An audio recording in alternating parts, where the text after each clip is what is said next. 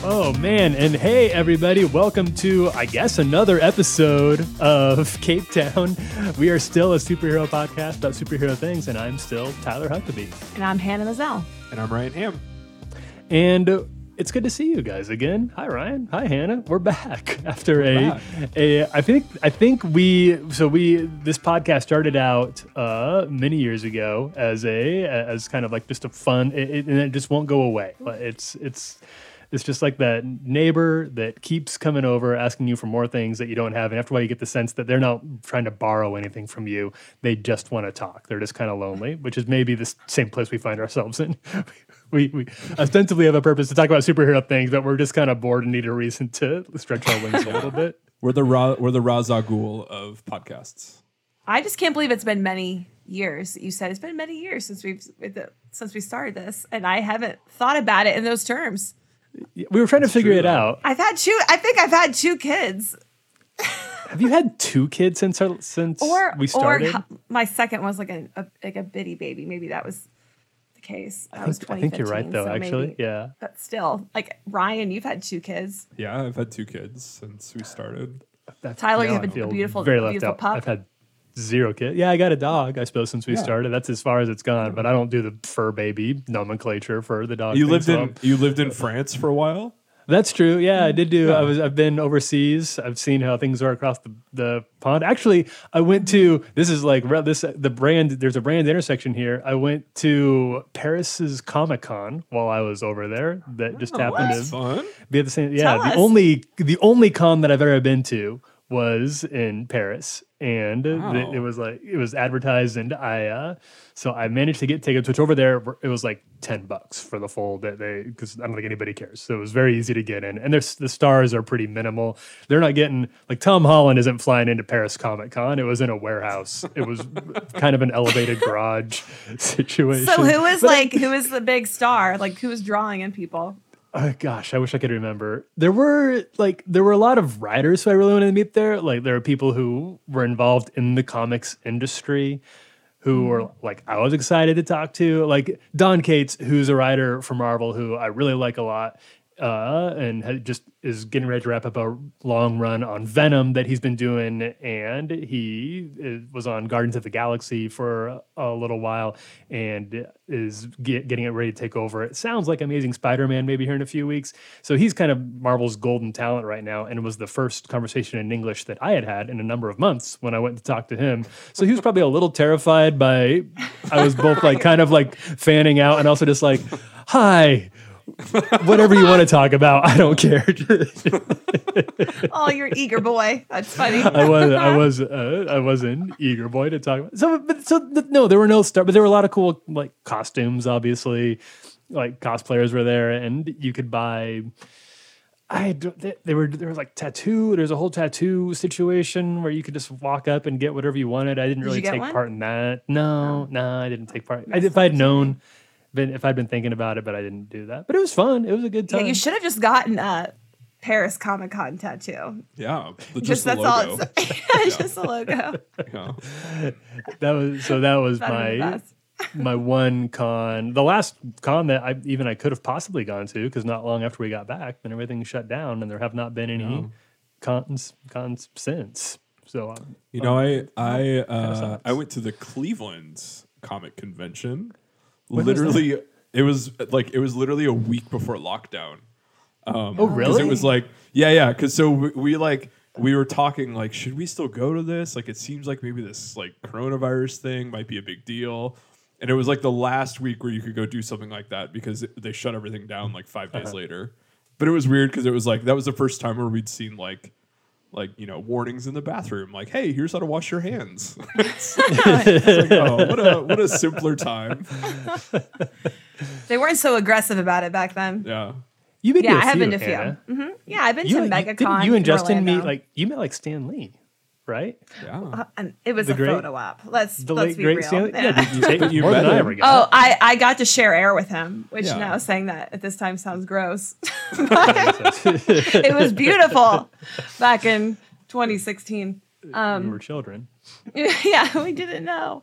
No, he's a real trooper. I mean, like he did those conventions like forever. True fan appreciation with that one.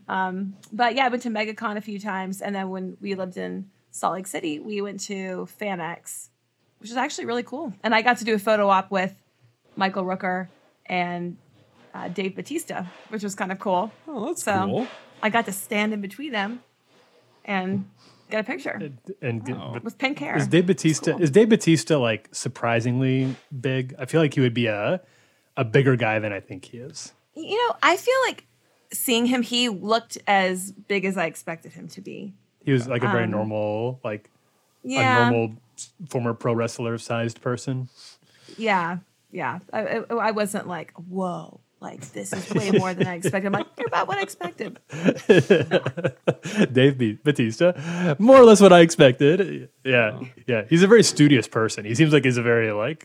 Yeah, he wasn't. He was very serious. And Michael Rooker was like, "Hey, how's it going?" Good. Yeah. How do you do this for this many people? That's impressive. No kidding. Thank you.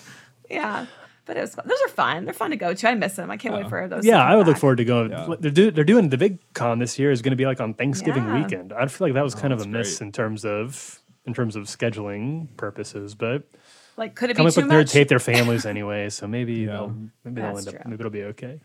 It's a common thread that binds us all. So for new listeners, yeah, exactly. Totally true, Hannah. If you haven't listened to Cave Town or what used to be known as It's Birds, Planets, a podcast, we go through superhero comic books and some of the media that comes out of the comic books and mostly just talk about it. There used to be what became known as the script, which is where we would delve into some of the behind the scenes creations behind these characters. So how did Jack Kirby and Stan Lee come up with somebody like Black Panther? Did they know that there was a fairly well-known civil rights group at the time that was very active, that was known as the Black Panther Party, and did that have anything to do with it? Or how did these two Jewish teens come up with Superman in the first place? We get into those stories because they're super interesting, and they often get sort of glazed over in the stories about these because the creators are often very poorly taken care of. And frankly, a lot of them back in the 50s and 60s when these characters were being created, they didn't really know they were creating multi-billion-dollar franchises, so the stories aren't necessarily recorded for posterity very well, and that's something we want to do our part to try to help make sure that those creators do get their due credit for what they built and they created. Those used to be woven into these episodes. Ryan, Hannah, and I would talk for a little bit. Then we sneak a little bit of that script in, talk a little more. That script comes in. We're going to switch that up this time. We're going to see how this goes. You're going to get full, unbroken, unedited. That's not true. There'll be some editing, but mostly unedited. Ryan, Hannah, and Tyler talking for one episode on one week. And then the next week, you'll be getting a full episode of one of the scripts of a character or team or franchise or event and the story behind that. So that's what we're going to try. And we're going to see how that works and see which ones you all like better. And then we will adjust until we get it right, just like the MCU. We have limitless opportunities. Until we get John Hamm to narrate every podcast script we have. I think we could get John Hamm on this podcast. This sounds like a joke, but I believe it with my... I do... this is sincere. I believe it because he's a comic book nerd. He likes comic books. He talks about this. I feel like we can make it happen. I think that's the only criteria he has for going on podcasts. Can he say Mercedes S-Class just once? Here's how I learned how to say the name of the Bill Sienkiewicz, who is the very famous artist on the New Mutants and all of that. Daredevil. I used to just kind of rush through that last name, praying that nobody would say anything or trip me up. And then I heard him say it with such confidence in an interview that I knew it had to be right. And I said it just like John Hamm has said it ever since. And if he says it wrong, I think Bill Sienkiewicz should just change his name because John Hamm says it he sounds very good when he says it. It sounds very much like Don Draper pitching a new brand of something. He's the best kind of orator. We need him. I mean... John Hamm, come on the podcast. Yeah, you're the best and we want the best. John, this is John Hamm's open invitation. Yeah. John Hamm knows the door is wide open. John Hamm's Cape Town. We're open to it, John Hamm. We'll talk. We can talk about it. He was apparently going to be, John Hamm was apparently going to be in the New Mutants sequel as Mr. Sinister. They had it all lined up. He was, this was like a set, and then New Mutants happened, and people were like, well, I don't think even John Hamm can save this franchise. So yeah. Well, John Hamm, there's time to be Reed Richards. So it's is that your Fantastic Four fan casting? Get John Hamm in there? Maybe. I think John Hamm should be in a superhero movie though. And I feel like I definitely agree with that. I think he could carry a big load too. People are really obsessed with casting Reed Richards, I feel like. Yeah. This is something people talk about a lot, yes? It is a really big, it's like a whole corner of the internet. He could also play Doom, and he'd be great. He could play it. I like Doom better than Reed Richards, actually, for John Hamm. That feels like a really good fit. I mean, you have to, Hannah's kind of frowning at it. Is it because they have to bury his beautiful face under the mask so you wouldn't even get what kind of iteration you're going to do with Reed Richards, I guess. I don't know. Uh-huh. Like, what kind of Reed Richards, what's your iteration? Do you want like young, snotty, like punk Reed Richards? I'm open to anything. I guess John Hamm is, he can't be anything other than just like, I don't know if Like, he can pull off the ego pretty well, like, as we've seen. So I guess he has that going for him, which if you're going to do that kind of, you're going to play that part up. He seems a little suave for Reed Richards for me. Yes. Though. Like, I don't know. I think Reed Richards is a kind of a brainiac. Like, I don't know that he has the same, like, virile. Are you saying John Hamm's not virile? No, I don't know that Reed Richards is. I feel like Reed Richards is a little more. We're a little more. I think John Hamm have photographic evidence of that for John Hamm, if I'm not mistaken. John Hamm, don't listen to this part. You're still allowed on the podcast, John. But I understand if you're having second thoughts listening to this. This was definitely not a part of the plan. No, this was not on the outline. We are all the way off the rails already. Wow. Yeah. We were never on. No, what was on the plan, what we would like to do is we have, since we went on hiatus, which I think started out as maternity leave and became, I don't know, I think that child is probably now in college or something since we actually went on break. There's been a lot of movies and TV shows and properties that have come out since we took a break. We usually try to review all of these as they come out. We're not able to do all of that. So we're going to do a little popcorn. We're just going to cover really quickly some of the things that we have missed, give our brief take, such a brief take. We're each going to do one-word reviews of the things that have come out since we went off air. And if somebody's one word kind of trips you up, Ryan or Hannah, then we can delve into that a little bit. We're not going to cut your mic off at one word, but we'll keep it one word-ish. And we'll catch us all the way up to where we are now in 2021 and then lay out a plan for the future. So this is in no particular order, but the first one we want to start out with, and if you haven't seen it, you can just take a pass. Shazam. Pass. Didn't see? No, but I will say that I love Zachary Levi. It's adorable. So. I saw it. I think it is simultaneously aggressively mediocre and also DC's third best movie. That's wow. Significantly more than one word. Yeah, sorry. Yeah. I think that's actually a pretty good. I can sign on. I'll co-sign that. Yeah. Zach Levi was great. Yeah. The plot, the tone to me was very uneven. It really bounced back and forth between being a very fun, sort of intentionally younger sounding and looking movie. And then it would get weirdly dark and kind of surprisingly violent, which felt more true to the general tone that DC is trying to get with their general movies right now. And so I could never quite feel like I was in its rhythm. But I do feel like when it was in its younger kind of Zachary Levi palling around, pretending that he's a 12-year-old, I thought it was pretty good. There was some good material there. It just couldn't sustain that for the entire movie. Mm. Yeah. That's too bad. And I thought it was a little long. Yeah. It was long. Yeah. I'm high hopes for number two. They just cast Lucy Liu in number two today as the villain, who seems like she could ham it up a little bit in a Shazam movie. Yeah. Okay. It has been a while. Endgame. Oh, wow. Where to start? Positive. Positive? Like, it's in general? Yeah, just in general. I cried, like, multiple times, if that tells you anything. Yeah. So. I'm going to say overwhelmed. Uh-huh.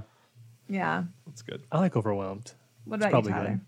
Satisfying. I would say it's I was very, it felt like a good, it's been interesting how much of, especially during, remember like early on in lockdown, that the audience reaction to the Portals scene started making the rounds a lot. And that's actually like that's a go-to happy place internet video for me, is people the ooh and ah when the Portal started opening up. Because that was the last like really big theater going experience, like major theater going experience that I did. And B, it's just, it was a very like communal, like culturally communal event that I don't think we get a lot of those. And we certainly don't get a lot of them during a pandemic, but even before that, it wasn't like we specialized in these singular appointment viewing things like Endgame. And I really enjoyed that. And we'll spend a long time trying to chase that same feeling in the theater that I had when that happened. That was really cool. Yeah. Yeah, the only thing I could compare recently was like seeing Last Jedi in theaters. Sure. And spoilers if you haven't seen a movie that's like 6 years old at this point. But like at the end, when you realize that Luke's not really there, like the audience is like, oh. It's like, this is the best. Mm-hmm. Yeah. And then Rise of the Skywalker came out, and it was like, everyone's like, this sucks. It was the opposite. I still enjoyed that. I'm not going to dig into that right now. Okay. I think we talked about this. I think we did discuss this a little bit.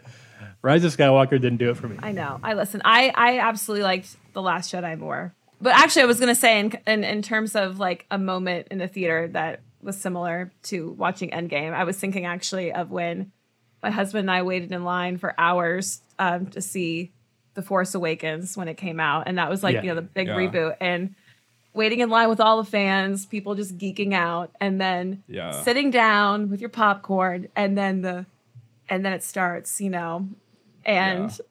You hear that John Williams score, and it was just like everyone was like, "Woo!" Like just so pumped up. That like I'll never forget that moment. That was super. I was so young when the Phantom Menace came out. So when I saw those movies, I didn't have the same appreciation, so it didn't mean as much. But seeing The Force Awakens on opening night was one of the coolest moments. Endgame, I cried a lot in Endgame. Just a lot of ugly crying. Yeah. Actually, looking at this list, there is a. I'm a little embarrassed at how many times they got me in the feels with some of these. This next one, I'll be interested to hear you go. So Far From Home, the second Spider-Man Tom Holland movie. I would just say fun. Fun is good. I think fun. Yeah. Quite a departure from Endgame. If that was like the last one you saw, then it was fun in a way that I think we kind of needed. Yeah. And I liked, I also liked what they did to potentially tease the future of the MCU, which, we didn't think at that point that was going to be the last MCU movie we were going to get for like 2 years. So. Yes. Yeah. That's true. It left me a little bit cold. I loved the Gyllenhaal stuff. I thought he was really good. And obviously Holland's really great in it. I think that it did feel a little manufactured in a way. These movies usually are better at avoiding than they were. I thought there was some really great stuff with Mysterio. The scene where he's trying to freak Peter out with the huge hologram, like the centerpiece with the big CGI scene, was really, really cool. Yeah, and felt cool. Very much like a comic book, like what Mysterio does to Spider-Man in the comics. That was awesome. I think maybe it was the international setting just kind of threw me. It never felt like it had a central place because they kept jumping all around. And so I never quite felt like I was living in the middle of his world. Mm. Yeah. But I liked it. I mean, I liked it more than I didn't. Yeah, but I think the idea of like if they had the same story, like the same stuff happening, but it actually happened, in Queens, I think it might have felt more like a Spider-Man movie. I kind of hear what you're saying, and now that I think about it. I think that's a good way to put it. Yeah. He feels like such a New York character, and it's really hard when he doesn't have that. And part of Far From Home was, that first movie without Tony. And so I felt like all the, traipsing across Europe just kind of distracted, I guess, from that and the impact of that. Unless they plan on delving into that in another film, which kind of seems like surprising. Possible. Yes, but I'm mostly positive on it. Yeah. On the other hand, Dark Phoenix. Pass. I did not see it. I watched it on HBO. Uh-huh. I would say my one-word reaction: bored.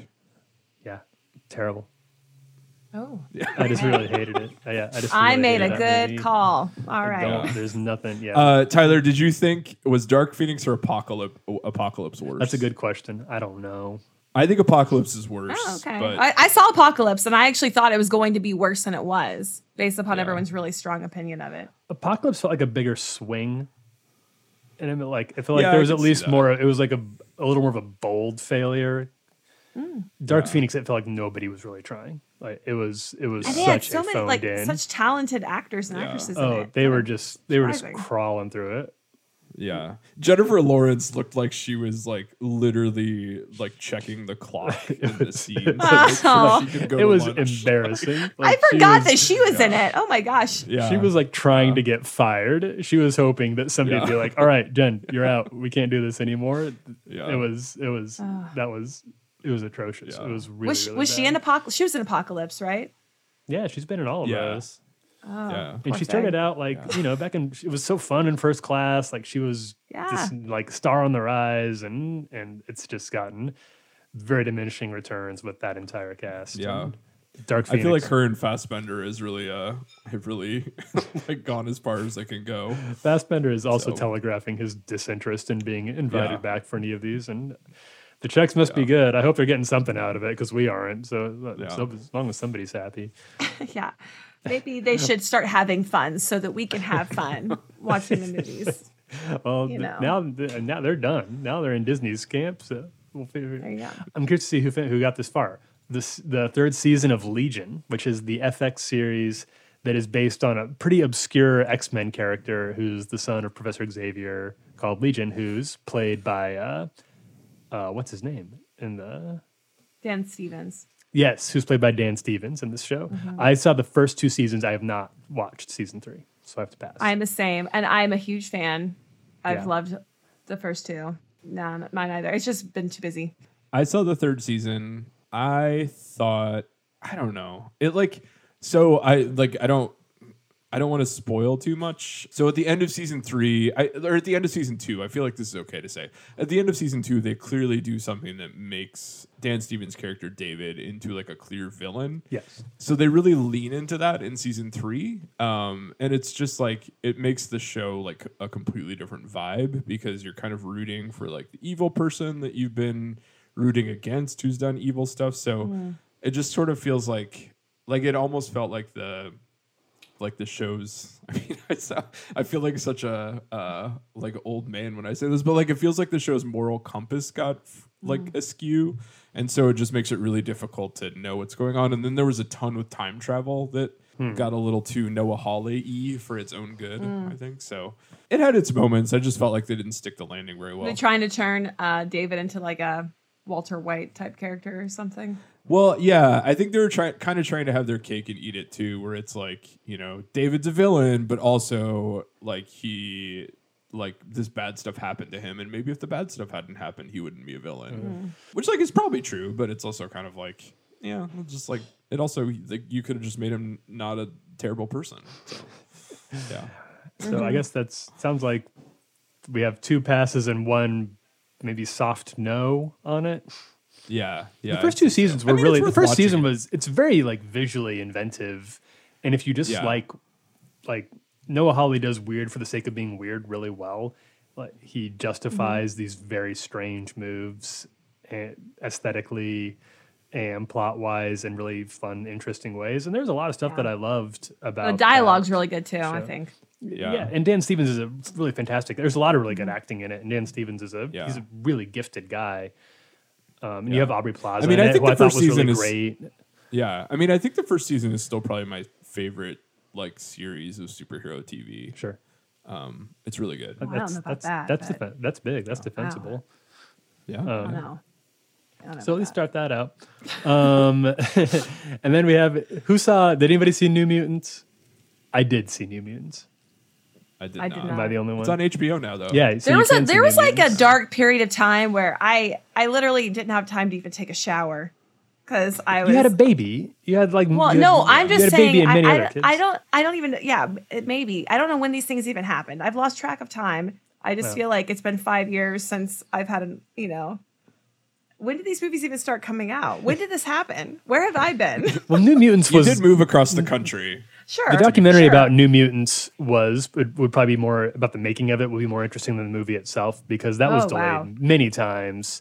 Statement right there. And it finally, it felt like they released it just kind of maybe out of contractual obligation. Like nobody was all that interested in actually it seeing the light of day, but... It was written and directed by Simon Kinberg, who did The Fault in Our Stars, and they really tried to recapture his knack for angsty young teen drama, which is very core to the New Mutants in Marvel Comics, who were the first X-Men spinoff series. Was the New Mutants, which is after all the original X-Men left.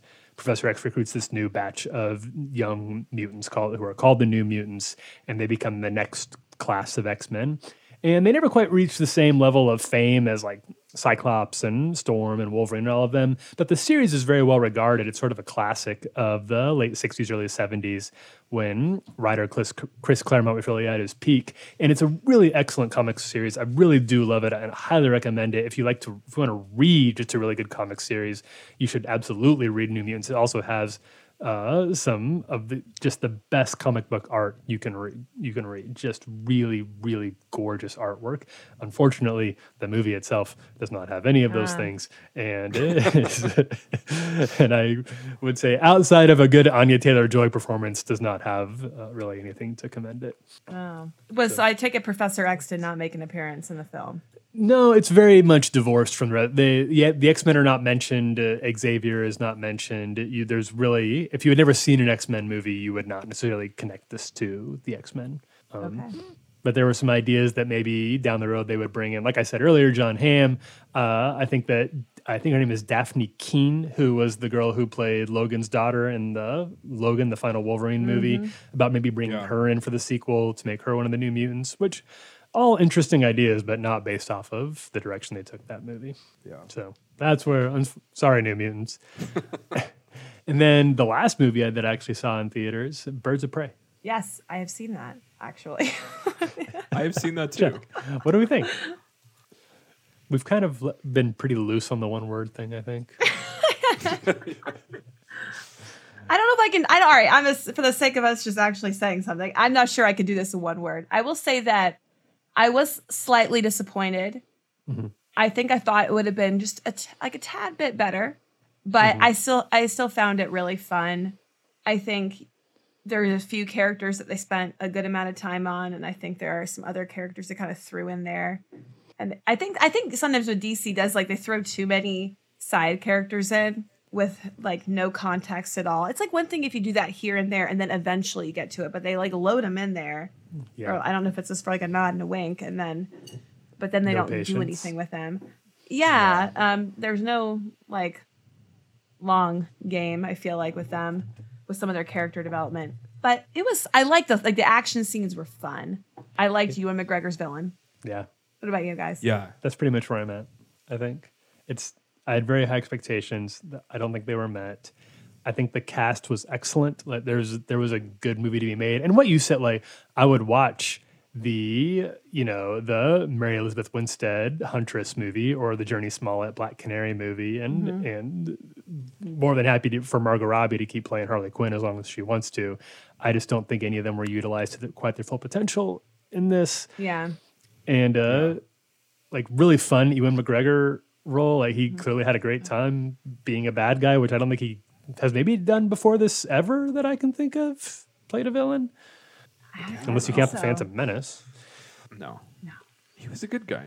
Well, but to the franchise as a whole, you know. No. Oh, episode 1 is better than episode 9. Ooh. That's it. You just got to slide in there and say that? Okay, also, I loved Rosie Perez, too. I love Rosie Perez. Always love Rosie Perez. She was fun. Put her in more stuff. Yeah. Very, very down. So, yeah, I guess that's kind of where I don't know. I feel kind of strange about that one. Yeah, I feel that's, I mean, you guys have captured my thoughts pretty well, I think. I think in particular, I found Huntress to be like a really like shoehorned addition to the team. So I, like, it just feels like they were trying to do too much and by making it a team up movie right away. Mm-hmm. Like I wish they would have just done a few other things, but I thought Ewan McGregor was really good. I thought like Harley Quinn's kind of trying to recover from the Joker was really interesting.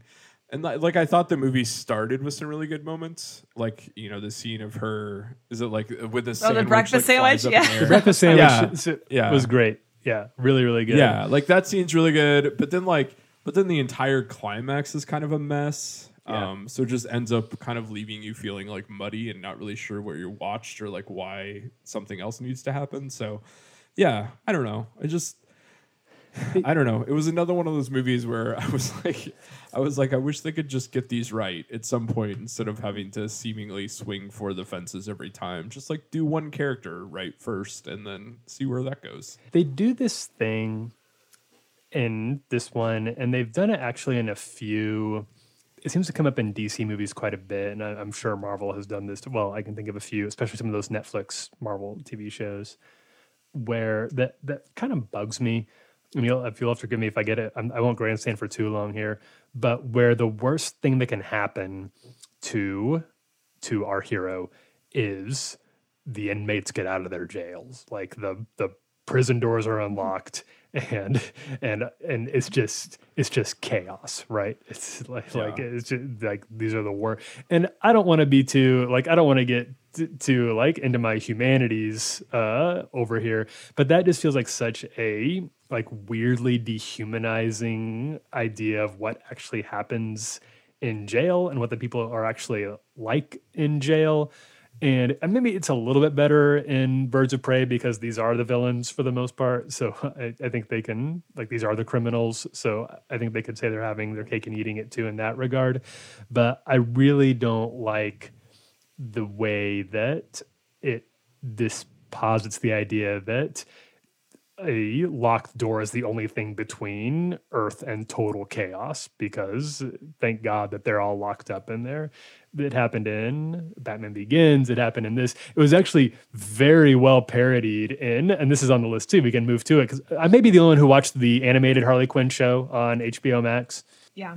Yeah, I haven't seen it. It's very, very good. I actually like it quite a bit. I would highly recommend it. It's much smarter than I thought. And this is as a Harley Quinn skeptic. I'm not generally a fan of I wouldn't call myself a fan of that character, but this is Kaylee Cuoco voices Harley Quinn in this. It has a really good voice cast in general. Tony Hale is in it. And it's extremely funny, and it parodies these characters and satirizes them, but it clearly comes from a place of a lot of affection and a lot of love for them too. And it's very, very funny. It's very smart. It's very socially aware, to the point where there is one point where they try to start a like prison uprising, and it fails every time because the prisoners are just not interested in trying to have an uprising. Like the door is all open, and but they've been like largely reformed, and instead try to keep the peace and protect the police officers. It's very well handled. I would very much recommend it to you, Ryan and Hannah, and really to anybody listening. It's definitely very violent. It is not one of those cartoon shows for kids, but if you like something kind of in a little more of the Archer vein, then this was a good one, and it handles Harley Quinn better than any of the movies have, for sure. Yeah, you know, that's an interesting point, because something that also I thought was a little off on Birds of Prey, and I like this is also one of my critiques of Justice League, which I know we'll get to, but like it seems like sometimes DC has like this R rating. And they're like, guys, it's going to be edgy. And I was just like, I mean, like, kind of. You say, like, and I know we have to keep this PG-13. So it's like, you say the F word, like, 3 times. And then, like, you show some blood. Like, well done. But it's like, but then you watch, like, something like Logan, which is, like, actually, like, that's, like, an actual adult take on this, as opposed to, like, what a 13-year-old kid would think an adult likes to see. It's not done. Oh God, I was going to say creatively. It's just maybe not the best way to put that. It just feels like cheap shots with what they're showing. Mm-hmm. It's like they're just like, you know, like Deadpool was rated R, and it was obviously like what, like kind of the other side, just kind of being like pure raunch and you know, ridiculous gore, just in a like, you know, silly kind of, in a disgusting way. It's hard to know like what they were trying to achieve with that R rating. Like if it was just something they felt like just made them sound cool. Yeah. But like they're the things that got in the R rating serve no purpose to like making it a better film. You mean you didn't like it when Cyborg said "fuck the world"? I don't even remember when he said that. That didn't do it for you, like from a narrative perspective. I can't remember if we have to bleep those out or not, but he did. I like a good bleep. Bleep it. Okay, yeah. Well, well, listeners, hopefully the kids are in bed because this is the Snyder cut of Cape Town. Speaking of. I don't know if we're going to get a better intro. Where we drop F-bombs. Yeah. Snyder Cut. So I think probably most people, I don't see how you could not be aware of what the Snyder Cut is. And there's so much backstory behind this. I don't even really know where to begin. Like maybe we should just honestly do a scripted episode on how that all came to be, because it's a drama. Like it's definitely more interesting than anything that happened in the Snyder Cut, as far as I'm concerned. Yeah. But suffice to say, there was a Justice League was started by Zack Snyder, who wrote and directed it, until a very real and serious and very tragic family tragedy pulled him off of it, and Joss Whedon was brought in to take over. And what was released was a universally panned movie that pretty much nobody liked. And then this rumor started that there was a master cut that was Zack Snyder's entirely, and that persisted for many years. It became this big internet movement, and then finally the WB relented and either released or created the Snyder Cut, kind of depending on which version of events you're following, which is a 4-hour version of the Justice League that you can watch on HBO Max, a 4-hour movie, the longest movie that I've ever watched. And it was released, actually, it seems like the reviews, generally speaking, were kind of like, well, it's a movie. Like, I don't know. I think it might have a positive rating on Rotten Tomatoes. I feel like a lot of critics were kind of captivated by it in a way that I can't say I can relate to. You know, I don't want to poo-poo on anything that. Yeah, I'm not going to yuck anybody's yum here. That's not what we're about. Right now, I'm not going to do that. I did not like it, but like there's a few things I noticed. One, like Amber Heard has a weird British accent, and it was not a good accent. Did you notice that? I mostly noticed that her hair wasn't red anymore. Because like the whole movie's so desaturated that I know you couldn't see any color. The color Heard's kind of a complicated personality, just in general. We're not going to dive into that. We don't need to get into that. Yeah, but superficially, her hair. The way she talks, she has an interesting way of talking. I definitely agree with that, which is fine. So do I. I like her normal way of talking. I don't mind it. It's just the she did not have a British accent in Aquaman. Mm-hmm. So I guess because I didn't see the original cut of the theatrical release of. Oh, you just went right to the Snyder Cut. I did. I was not. The reviews were so bad, and I was not in a time in my life where I was like, I have a couple hours to spare on a shitty movie. Sure. I mean, it's bad. It's bad. Yeah.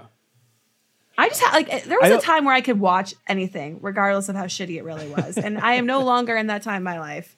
So it's a little. I'm a little disappointed in myself, like the fangirl, and he's like, oh, I haven't watched half these things, but it's just where I'm at. You know.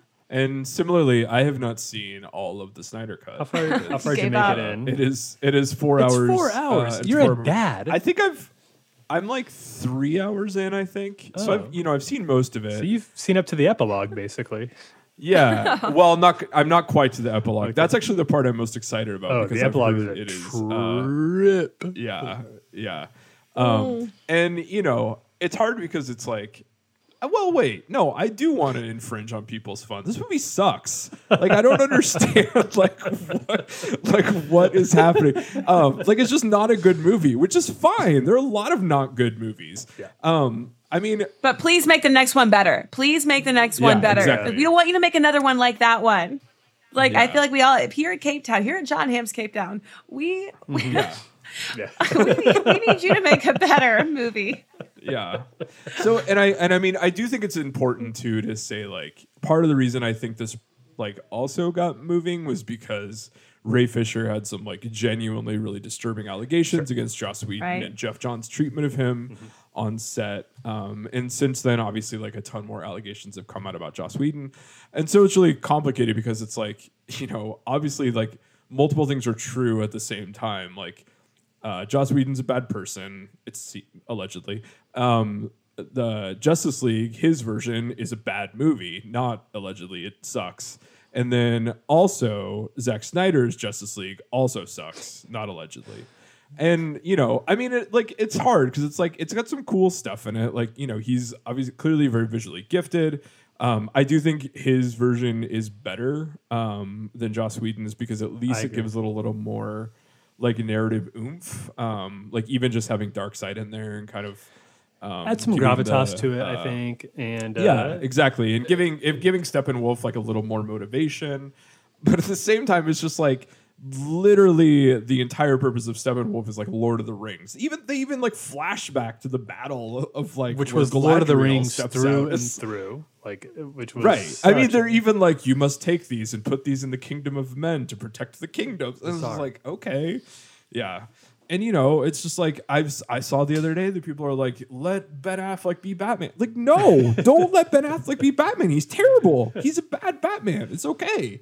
So, yeah. So it's like, you know, I think it's clearly better than the Joss Whedon version. I think Zack Snyder is really gifted visually at some stuff. But I just think that and some of it for sure is just like he's taking on characters in just a much different way than I see the characters. But also, I think, you know, after reading enough comics, it's just like the way he approaches most of these characters are like the comics I just like hate the most. So I think that's a big part of it too. Is this like, you know, kind of having Superman be this like distant, unfeeling god. Like that sucks. Like have Superman be like something like an American icon that we like point toward, which is crazy because it's like Marvel literally gave them the playbook of like Captain America is like sitting right there. The religious imagery and like. Yeah. But it didn't. And it's just like Bryan Singer already did that. Yeah. And it was so on the noise that I like wanted to puke in the theater. And religious imagery that doesn't amount to anything. Like it's just symbolism for the sake of symbolism. There's no. Right. He does all these things that have. They like look like metaphors, but they don't actually. There's nothing underneath. Like you pop that balloon and there's nothing underneath. And I think that's what. He's as you said, and I don't think anybody disagrees with this, that he's visually he's got a really good eye, but I don't think he knows what to do with it beyond crafting images that work, and they do. All right. Yeah. I have a question for you too. Actually, I don't know if you've seen this, Ryan, but you chose not to finish it. So if I spoil something from the Snyder Cut for you, I'm not sorry. So when they resurrect Spider-Man. Sorry, Spider-Man. Easy. It's a really weird movie, guys. You guys should see it. Yeah. When they resurrect Superman. That's the part I'm at. Okay. So, yeah. And he comes back and he just like starts like blasting people. And then like you like I assume like, oh, he's confused, like maybe he's not himself. Like, is he like just kind of like Superman in body, but like his mind is, you know. So I don't know, who knows, whatever. Anyway, but then like the reunion with him and Lois afterwards was so awkward to me. Like she was like, he's alive again. Oh, let's embrace him. I mean, I think they could have had better chemistry had their relationship made any sense whatsoever. But nothing like, God bless Amy Adams. She's trying so hard, you know, to make you feel something. I feel like that conversation that she has with Martha is like the first time you feel anything in that entire movie, which that's like pretty far into it. So yeah, that part was nice. There was like genuine emotions. I didn't feel like you're like you're wasn't manipulated. Even like should I feel something? Right. You know, they completely undercut it. It was so anyway, but that like that whole scene with Superman coming back and then like he kill people? Kind of like he was killing people. He's bad. Because he's confused, so he lashes out. But then all of a sudden, Lois shows up. No one does anything about that. Like they kind of just ignore. I don't know. That made no sense. Like, right? I mean, was that weird? Long. It was very long. I also thought it was weird that like. So this is something that jumped out to me during the resurrection scene. Is like they don't mention Superman for like 2.5 hours. And it's just like, we're getting a team together and it's like, okay, cool, here we go. And then they're like, we need him. And it's like, there's no point in doing any of this. Yeah. If we don't have it's Superman. Like, then why were you doing it? Like, yeah. I like how we really started off trying to be like very like, no, yeah, let people enjoy things. Yeah. And then like, we just couldn't, we don't have much of a stomach. I feel like. Yeah. Or any kind of thing. I mean, if you enjoy things, that's great. Yeah. I mean, I'm happy that you enjoyed it. I just don't want more of it. And if you want, yeah, and if you want a good Justice League, just watch the cartoon. It's so good. Oh, Justice League Unlimited, the DC. Yeah, fantastic. It's fun. It's excellent. Like, yes, and I'm happy that those people enjoyed it. So you got your movie that you enjoy. Now I'd like them to start making movies that the rest of us we will enjoy here. They might have it with. I have a lot of high hopes about this new Suicide Squad movie. They've got me. They got me excited again. James Gunn. That trailer just worked for me in every way that a trailer can work. I was very down with the moves they're making there, and it has the potential to be the first DC movie that I unequivocally. Why? Other than Wonder Woman, the first Wonder Woman movie, I would say. The first Wonder Woman's good. Yeah, quite a bit. Yeah. We're gonna have to get closer to one word because we're getting towards the end. But I do wanted to. There's a few more that I want to run through here, really quick. Let's talk about the two Disney Plus series that have released so far. Well, we're halfway as we record this. We have all of WandaVision, and we're about halfway through the Falcon and the Winter Soldier. So what are your thoughts so far on this new? But feels like I know that like Daredevil, Jessica Jones, and all those. Technically took place in the MCU, but they felt like at a very distant remove from in a way that, and these are obviously very different from that. So WandaVision, how did that land for you guys? I am someone who grew up watching a lot of Nick at Night. So I have a deep love for like just all that nostalgia and I Dream of Jeannie, Bewitched, I Love Lucy, just all those things. I grew up watching that. So I was so in to the whole style of like the sitcom and everything. And they did it so creatively. I hats off to them for doing something so spectacularly unique and pulling it off with two people. And they just, Elizabeth Olsen and Paul Bettany, I was so surprised. I mean, Paul Bettany obviously did comedy before in A Knight's Tale and he did that really well, but I haven't seen him do a comedic role in a long time. And he did such a spectacular job. I have nothing but good things to say about it. Yeah, I really loved it. I think I didn't love like the last like 3 episodes. Like I liked them, you know, in an action way kind of thing. I didn't love like the Agatha reveal on like where they went with that, but I like the. Like that they're tapping into like the Scarlet Witch mythology, and I'm excited to learn more about that. Yeah, that was a smart way to handle the whole Scarlet Witch thing. The like finding the name being somebody else's like a title was a smart move. Mm-hmm. Yeah, that was a good twist. Yeah, and I think there was also part of me that was really hoping that they were going to use this to bring in the X-Men because like Evan Peters is Quicksilver. They teased a lot of a lot of things that did not end up. I think a lot of people were disappointed because they were like, Mephisto, or there's going to be it's going to be Sir Ian McKellen for sure. Last episode, he's going to show up. And that happened. Yeah. And I was all in on the Mephisto talk. That was I was ready. Yeah, but it didn't happen. But like overall, I thought it was a really effective show. And like you guys, like you know, I grew up watching all that stuff. So I'm like, you know, poking my wife, and I'm like, that's the Dick Van Dyke couch gag. And she's like, what are you talking about? So it was it was just I thought it was really good. I really liked that they gave Elizabeth Olsen in particular like a chance to. Like they almost retconned her story, which I thought was really cool. Mm. Like that episode where she kind of goes back in time and they jump around and you like see her in Sokovia and like see her family. Oh yeah, I just feel like, you know, if they use these shows to flush out characters that the movies don't spend a lot of time on, I feel like that can be really effective. And it's like, I think the strange thing is how much it feels like what comics do, right? Like where it gives.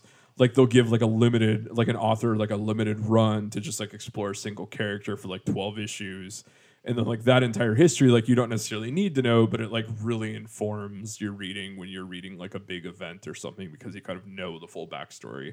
So it just feels like, you know, they're taking some of those lessons from the comic books and really applying them to the like MCU writ large. Yeah, because she's a character who's had, I feel like, pretty big moments in like the Avengers movies, like you know, character defining moments. But you haven't really learned in detail like about the, you know, what happened to her as a child there. Yeah. Right. Whispers of it really, but that was a very good opportunity that they seized fully. Yeah. Good on them. Yeah, I thought I was absolutely smitten with that show. I really don't have a whole lot of negative things to say about it. I was very moved by it. I got very weepy towards the. I'm maybe just a little bit different from you, Ryan. I was very moved by the final three episodes, and I know a lot of people didn't find it quite as satisfying when it went a little more, maybe in the final episode in particular, a little more classically Marvel and a lot of its energy, which I can understand that, especially because I think a lot of people found WandaVision to be kind of the first Marvel thing they really clicked with, because it was so different from what had come before. And then the last episode maybe felt a little more like a shift back to where the movies usually were. But Elizabeth Olsen in particular, like, just can't say enough good things about her performance and how well she handled a character that up to this point had not been given a whole lot of depth, and at this point I'd say is one of the more dimensional characters in the whole franchise. So she really she ate that role up, and I found it extremely compelling, and Bettany too. I'd be really curious to hear about what your favorite episodes were, because they all kind of had their own very unique style to them. Like I loved the episode with the magic show. That one too. I thought I heard the acting was so good there. I think that was 2 or 3. Yeah, I thought that was just so well done. The physical comedy and I was just so surprised. Like, and like Elizabeth Olsen did such a good job with that. Like her physical acting in that was really, really good. Mm-hmm. Yeah. I think mine was actually I can't remember if it was 4 or 5. It was the episode where they had the Evan Peters reveal at the end, which I did like. I was obviously very cool, but I really loved their fight in the third act where she starts to roll the credits on their scene, and he like pushes through and they have a very human moment. And I even wrote about this for my day job at Relevant Magazine. I wrote about this a little bit, but the idea that of Vision at one point says, I don't know what's going on and I'm scared.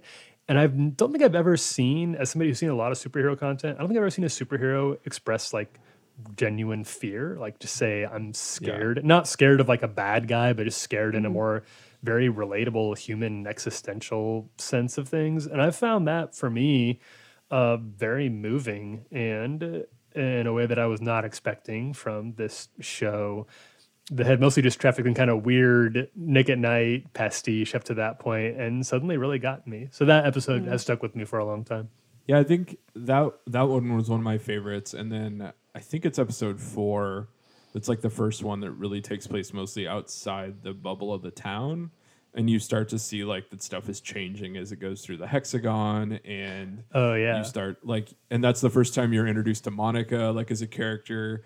Who was just fantastic. I feel like that's such a well-handled, really cool story. And I feel like that's been a really cool through line with Captain Falcon and Winter Soldier too, is that like, it's really interesting that they're using these shows to address or to like deal with like the people who got disappeared during the blip. Yeah. Like just seeing like that opening shot of her like disappearing from her mom's bedside, and then or I guess reappearing in the hospital, and like not knowing what's going on, and just kind of like the terror of that. I just thought like that was really cool. And then, you know, kind of exploring all this stuff. Plus we got introduced to Sword in that episode, and they like, you know, were setting up this stuff to watch the episode. So yeah, it was a lot of fun. Mm-hmm. It was really cool. And I found this out just, you know, in terms of us getting John Hamm to actually be here. Yeah. The woman who played Monica Rambeau, I forget her name. I was like, this woman looks so familiar, but she was in Mad Men. I wondered. I think she played a secretary. I think her name was Dawn. I remember that. Dawn? Yeah. Right? Yeah, Dawn. Yeah. I could not place her, and finally just took to the internet. Like, Dawn, yes. She's a great actress. I look forward to seeing her. She's great. Teyana Paris is her name. Yeah. And are they going to possibly do, like, there's been rumor, right, of her doing maybe a team up with... She's been cast in Captain Marvel 2. She is... Okay. She's officially in the Captain Marvel sequel. Who's the guy who played the FBI agent? I can't remember his name. Oh Tyler Hayward? Whatever the actor's name is, I can't think of. No, not the bad guy. Oh, you're thinking of Randall Park, who plays Will. Yeah, thank you. Randall Park. Yes, thank you. So I think there might have been rumor of Randall Park and maybe Roderick Grumman. X-Files. They're shipping it anyway. Yeah, maybe we'll get a team up. Whatever, I'll ship that. Sure. Yeah. Sure. That'd be fun. Like I saw a Monster of the Week style thing. And then our last one with our final few minutes here, where we are. Wait, we can't. What about Wonder Woman? Wonder Woman 84? We talked about that. I have to pass. Yeah. I feel like we have to talk about that. I haven't seen it. I know you two have seen it. I've talked to you two off the record a little bit about it. You go first, Hannah. So very disappointing. Oh, man. Patty Jenkins. I know. I thought it was... I don't even, it's the... It's one of the most bonkers movies I've ever seen. I didn't know what the energy of the movie is all over the place. To the point where I almost respected it until the end, just for how completely off the wall it is. But then the end is really bad. So yeah, it's pretty disappointing. I don't know what happened, but yeah. I wish I had something better to say. Yeah, me too. We root for these movies. I feel the one thing that fans new and old will find, and we got critiqued for this many times in the old Cape Town days, is we were told we're being way too hard on DC, and it looks like that has not gone anywhere.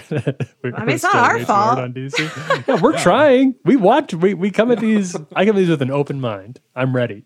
Yeah, I'm ready to be loud. What's funny is now that Justice League has come out and Wonder Woman 84, I look back and I'm some of these other movies that I used to hate, like Batman versus Superman, it still sucks, but maybe it doesn't suck as much as Justice League now. Really? Yeah. Oh my gosh. Well, that's it's funny because it's Man of Steel doesn't suck that much anymore. Watching these movies, I'm just like, you know what? Aquaman, not bad. Oh no, actually, I legitimately, I think Aquaman is fine. I've got some fondness for Aquaman. It's very fun. There's an octopus playing the drums. Oh, how much do you have to hate Aquaman movies for you to not like that? I was in. Keep it going. I want that solo spinoff. Very fun. Yeah. And I'm very excited for Matt Reeves' Batman movie with Rob Pattinson too. Yeah, that looks really fun. Maybe they have learned from some of their mistakes. And I think if they I'm eager for redemption. I'm just not willing to say that they're good when they're not good. Sometimes we'll say I didn't like it, but I think a lot of people might like it. But that's not the case here. I think that there's a group of people who do enjoy it. I don't want to take away from that, but I'm eager for them to try a different style now. Yeah. Well, and I also think it's obviously there are many bigger problems in the world, but it does suck that now it seems all the conversation is release the Ayer cut and restore Batman and restore the Snyderverse, and it's just no, these are bad movies. You don't need to hire your fans as your creative consultants on these. Just figure it out. Figure it out, DC. We can't now. We can't end on Falcon and the Winter Soldier, which at this point I think we've gotten through episode 5, I believe, is coming out this week. Is that right? Yeah. Are you caught up, Ryan? I am caught up. Yeah. So I've seen the 4 that have been released so far, and I'll watch the 5th on this weekend. Okay. Yeah. I mean, oh, sorry. I don't know if you want to offer any thoughts first.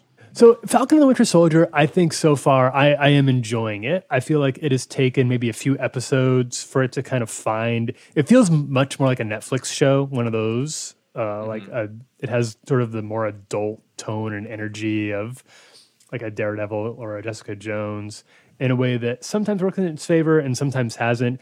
I do feel like the plot has felt a little aimless at some points. And it's been a little hard to figure out what we're doing, maybe. What's the? But I'm. And then when they do bring in social commentary, which this show is obviously very interested in, it has felt maybe a little. I would say a little surface. They're like there's so many directions they could take some of these very interesting ideas they're exploring in terms of the fact that the super soldier serum was first administered to black soldiers, and apparently it's a very devastating effect. That feels very true. That feels very bold. That's from a Marvel Comics series, and I'm glad they were willing to explore that part of it. But I think this show has sort of zigged when out of some of the deeper, more interesting issues. By touching on them, it brings up the conversation, and then they get out of the conversation before the really interesting thoughts about it can crop up. So that has been a little bit disappointing. I do think in the most recent episode, things clicked in a way they had not so far. Bringing in Wakandans, never a bad move for just injecting a little bit of interest and electricity into your, and it really worked for this. That was really, really fun and really exciting. I think that the ending with of this one, in which if you haven't seen this is a spoiler, so don't listen to this if you haven't seen it yet. But Wyatt Russell's Diet Captain America. First getting his butt handed to him by the Dora Milaje and then using the shield to kill one of these revolutionaries was just a really spectacular couple minutes of really, really great television that I enjoyed a lot. Yeah. So hopefully this has set the tone for the next few episodes, because I think it's found a rhythm that maybe it hasn't had up to this point. Yeah. Yeah, I mean, I feel like once... like Zemo, I thought was a really great addition to it. I did too. Just because, I think Daniel Brühl is a really good actor. Mm-hmm. But I'm kind of with you. Like the first two episodes felt a little aimless. It felt like we were supposed to assume this kind of like buddy cop relationship between Falcon and Winter Soldier that we hadn't necessarily, through no fault of the actors, who I do like. I like Anthony Mackie, and I think Sebastian Stan is doing the best work he's done in this franchise. And he's had some really good moments. But I felt like the third episode for me is where it came together as like a narrative series. Just like, going to Madripoor, I thought was really cool. Madripoor was like, actually very fun. Was awesome. Yeah, I liked it. Like having Sharon Carter show up was really cool. Having Zemo there kind of like throwing everything into chaos, I thought was really good. But then I think to your point, Tyler, like I felt like, the fourth episode felt like the first time they were getting into deeper explorations of some of those questions, in a way I think some of the best comics have done, right? I think even that they they didn't take the easy route of having the new Captain America be this kind of like evil figure right away, he was smart a good move. Guy who like is trying his best and he's like trying his best, and I think clearly like the refusal of like the Avengers or sort of the status quo to accept him has certainly contributed to his kind of like, increasing bold anger. So I think that stuff's, I think that's been really interesting. I think like clearly watching Sam kind of struggle with like, what does America mean writ large has been really interesting. So I mean, I feel like the show's doing some interesting stuff that maybe it's going to start to earn. So I'm hopeful for it. I think, I was talking to my brother and he compared it to like, it feels very comic booky, which I think is like a, a description I would say too, where it really does feel like, this kind of, I think I referenced this earlier, but like this kind of like comic mini series that's really delving into this stuff that's very action packed. And, it feels like such a different, like a different universe than WandaVision. It feels like Brubaker and a very real who wrote the Winter Soldier arc that was used for the second Captain America movie, and his energy feels very palpable on this one. It feels like they're really trying to capture that Winter Soldier aesthetic, right, for this one. And I think it's worked to varying degrees, but it's one of the few TV shows that I feel like has gotten better as it goes along instead of running out of its all its best ideas. Yeah. So I'm looking forward to the next episode. I thought it ended on a great note. I think all the actors are doing a good job with and it has found a little late in the game the sort of rhythm that I was hoping for early on, and I'm into it. And I think with that, we're like pretty much caught up to the current state. We have Black Widow coming out in a couple of weeks. We have the new Loki series coming out pretty soon. We have the Suicide Squad. I think that's there. We usually do talk about like comic runs, comic series, which have kept going during the pandemic, but we're kind of out of time for that. So we'll delve in. There's been some really cool things happening with like the X-Men have had a very busy past couple of years. And DC just launched their new, what they're calling the future slate, which is the next generation, what happens after kind of the current established DC characters move into retirement, who is the next Batman, who's the next Superman, the next Wonder Woman. So there's interesting conversation topics there, but when we will get into those in the future when we come back in a couple of weeks to our next conversation. And we will be back in the very next week with a script to talk about the backstories of characters and franchises, and that'll be the rhythm moving forward. Guys, we did it. I think we're officially back. This is fun. Yeah, this is great. I think I'm feeling good. We're looking forward to doing it. We will be bringing on guests in the near future here, and we'll be continuing to discuss more properties also in the near future in the coming weeks and months ahead. Thank you for listening to Cape Town. If you like what you heard here, please head over to iTunes. Make sure to give us a positive review if you liked it. And if you're negative on it, keep that to yourself. We are on Twitter at Cape Town Pod and on Facebook at Cape Town Podcast. And we will see you all next week. I'm Tyler Huckabee. And I'm Ryan Hamm. No need for thanks, citizens. We'll see you next time.